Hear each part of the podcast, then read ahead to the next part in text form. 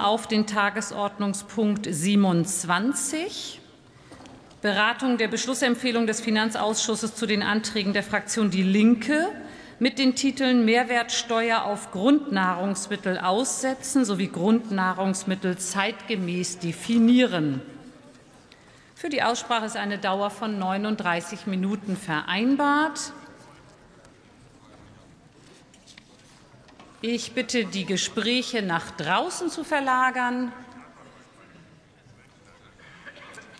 Und dann eröffne ich auch schon die Aussprache und das Wort erhält Till